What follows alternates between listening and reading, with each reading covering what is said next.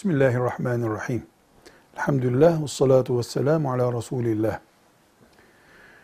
Bir insan reşit oluncaya kadar, yani akil bali durumuna düşünceye kadar ya da biz bunu 15 veya 18 yaşına gelinceye kadar diyelim. Nihai rakam 18 yaşıdır. Bir başkasının velayeti altında olur. Yani birisi onun sorumlusu olur. Bu sorumluluk büyük oranda babaya aittir. Baba çocuğun sorumlusudur. Dünyevi işlemler açısından da onun adına imza atmada sorumludur. Uhrevi mesuliyetler açısından da baba sorumludur.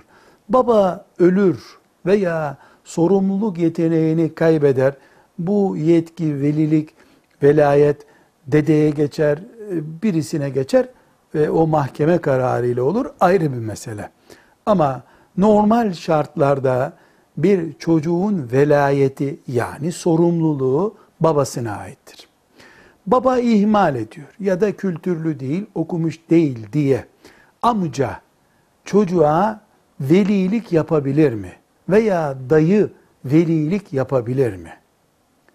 Bir baba sağken ve mahkeme kararıyla, kadı kararıyla babanın velayeti iptal edilmediği sürece bir çocuğun babasının yerine kimse konamaz. Amca, dede, dayı hiç kimse. Çocuğu Allah babadan sorar.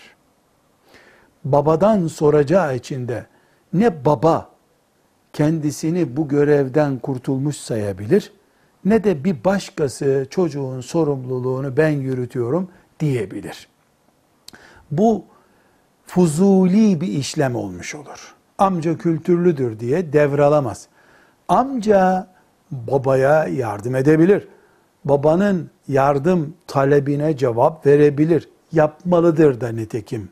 Ama babası sağ olan bir çocuğun sorumlusu babadır. Amcalar, dayılar, dedeler ve diğer yakınlar bütün insanların karşısında kendisini bir sorumluluk altında hisseden Müslümanın pozisyonunda kalırlar. Evet, bir Müslüman bütün dünya insanlarına karşı kendisini sorumlu hisseder. Etmelidir. Bu insanlıktır, Müslümanlıktır. Ama Allah hesabı babadan soracak. Velhamdülillahi Rabbil Alemin.